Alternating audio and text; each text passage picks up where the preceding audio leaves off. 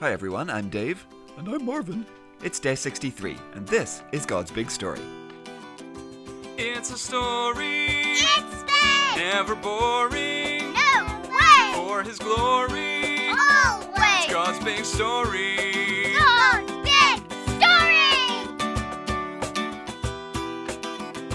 So, welcome back everyone, and well, yesterday was a tough day, reading about Achan's sin and what the Israelites did to him. But today we're going to keep going with the book of Joshua. Hi, everyone. Nobody knows what he's gonna ask now. It's Marvin, the friendly, curious cow. Mm. Yeah, Dave, yesterday was not a fun story. But, well, today is Wednesday. It's time to bring on the funny. Ah, quite right too. Okay, well, let's say hello to Benjamin. Hey, it's Wednesday. Everything is okie doke. Here comes Benjamin, and he's gonna tell us a joke. Oh! Hi there, Benjamin. Oh, hey guys. Yeah, it's good to see you. Oh, hi, Benjamin. We are ready. Let's hear what you have got for us today. Okay, today I have some promised land based humor. Okay, let's hear it. Get ready to laugh. So, how do we know the people who lived around the River Jordan were especially rich? I don't know, Benjamin. How do we know the people who lived by the River Jordan were especially rich? Because the banks there kept overflowing. Oh, oh, oh, the banks, Dave. Like the river banks, Dave. Overflowing. Yes, again, Marvin, I do get these jokes. Um, okay, well, Benjamin, thank you for coming in once again. oh, hey, no worries. Yeah, I'll see you guys soon. Okay, bye, Benjamin. Okay, Marvin, so let's get to today's reading. Okay, great. Yesterday we heard how, because of Achan, the people of a place called Ai fought and killed a bunch of the Israelites. Oh, yeah.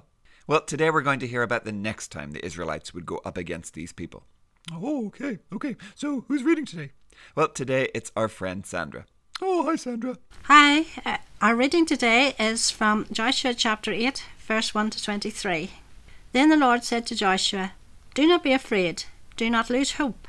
Go up and attack Ai. Take the whole army with you. I have handed the king of Ai over to you. I have given you his people, his city, and his land. Remember what you did to Jericho and its kings.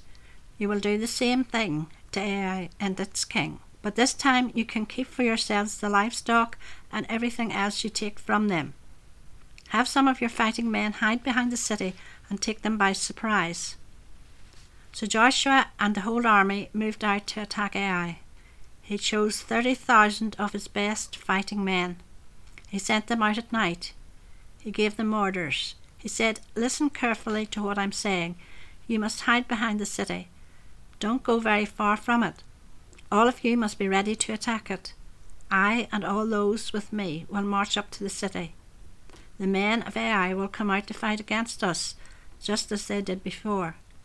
Then we run away from them. They'll chase us until we've drawn them away from the city. They'll say, They are running away from us, just as they did before. When we run away from them, come out of your hiding place, capture the city. The Lord your God will hand it over to you. When you have taken it, set it on fire. Do what the Lord has commanded. Make sure you obey my orders. Then Joshua sent them away. They went to the place where they had planned to hide. They hid in a place west of Ai. It was between Bethel and Ai. But Joshua spent that night with his troops. Early the next morning, Joshua brought together his army. He and the leaders of Israel marched in front of them to Ai. The whole army that was with him marched up to the city. They stopped in front of it. They set up camp north of Ai. There was a valley between them and the city. Joshua had chosen about five thousand soldiers. He had ordered them to hide in a place west of Ai. It was between Bethel and Ai. The men took up their battle positions. All the men in the camp north of the city took up their positions. So did those who were supposed to hide west of the city. That night Joshua went into the valley. The king of Ai saw what the troops with Joshua do- were doing, so the king and all his men hurried out of the city early in the morning. They marched out to meet Israel in battle. They went to a place that looked out over the Arabah Valley. The king didn't know that some of Israel's fighting men were hiding behind the city. Joshua and all his men let the men of Ai drive them back. The Israelites ran away towards the desert. All the men of Ai were called out to chase them. They chased Joshua. So they were drawn away from the city. Not even one man remained in Ai or Bethel. All of them went out to chase Israel. When they did, they left the city wide open. Then the Lord said to Joshua, Hold out towards Ai the javelin that is in your hand. I will give the city to you. So Joshua held out towards the city the javelin in his hand.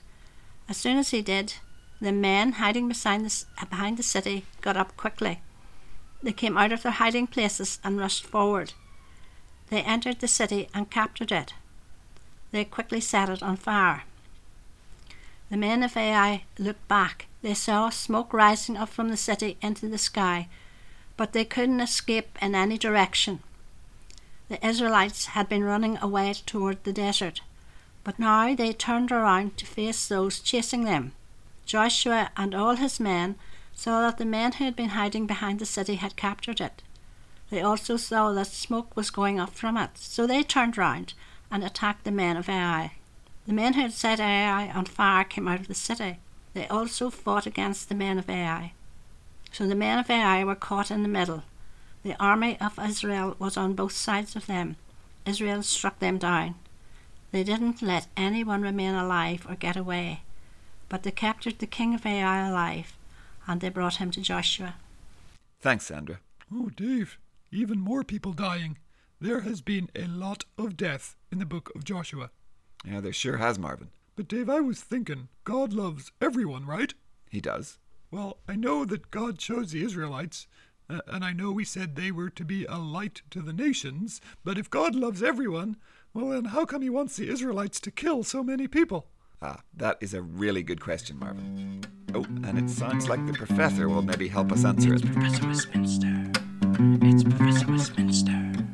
It's Professor Westminster. It's Professor Westminster. It's Professor Westminster. It's Professor Westminster.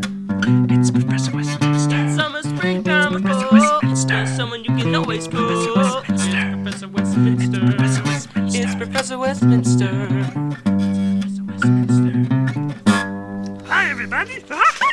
Hello, Professor. So, Marvin was just asking why God would have the Israelites kill so many people. Ah, yes, that is a very good question, Marvin. Because those Israelites, well, they sure killed a lot of people, huh? well, yeah, it seems like it. Well, the Bible actually makes it very clear. God didn't just decide to love the Israelites and kill all the Canaanites one day for no reason. Oh, he didn't? No, no, God tells the people exactly why he sends the Israelites to destroy the Canaanites. Oh, okay, well, why? Well, in Deuteronomy 9, verse 5, it says this It says, It is because of the wickedness of these nations that the Lord your God is driving them out before you. you see, the Canaanites worshipped the false gods, and they were doing lots of really terrible things as part of that worship. Maybe the worst thing was they would burn some of their children alive in fires, sacrificing them to the false gods. In fact, it was happening so much that in Leviticus 18, verse 21, God even tells his people to make sure they don't allow any of their children to be sacrificed in the fire. Oh, oh, that's awful. Yeah, it's really awful. They were doing very evil things. You know, archaeologists, the guys who dig up these places, they think that thousands of children were being killed. You see, so when God sent the Israelites, it wasn't just to give the Israelites the promised land, He was putting a stop to all the evil that was going on there. Oh, I see. That makes more sense. Yes, and remember Rahab, Marvin? She was a Canaanite. Rahab shows us that if the Canaanites turned to God, they could be welcomed into God's family. Oh, yeah. Yeah, I forgot about Rahab. Hey, thanks, Professor. Yeah, no problem. hey, I'll see you guys soon. Bye.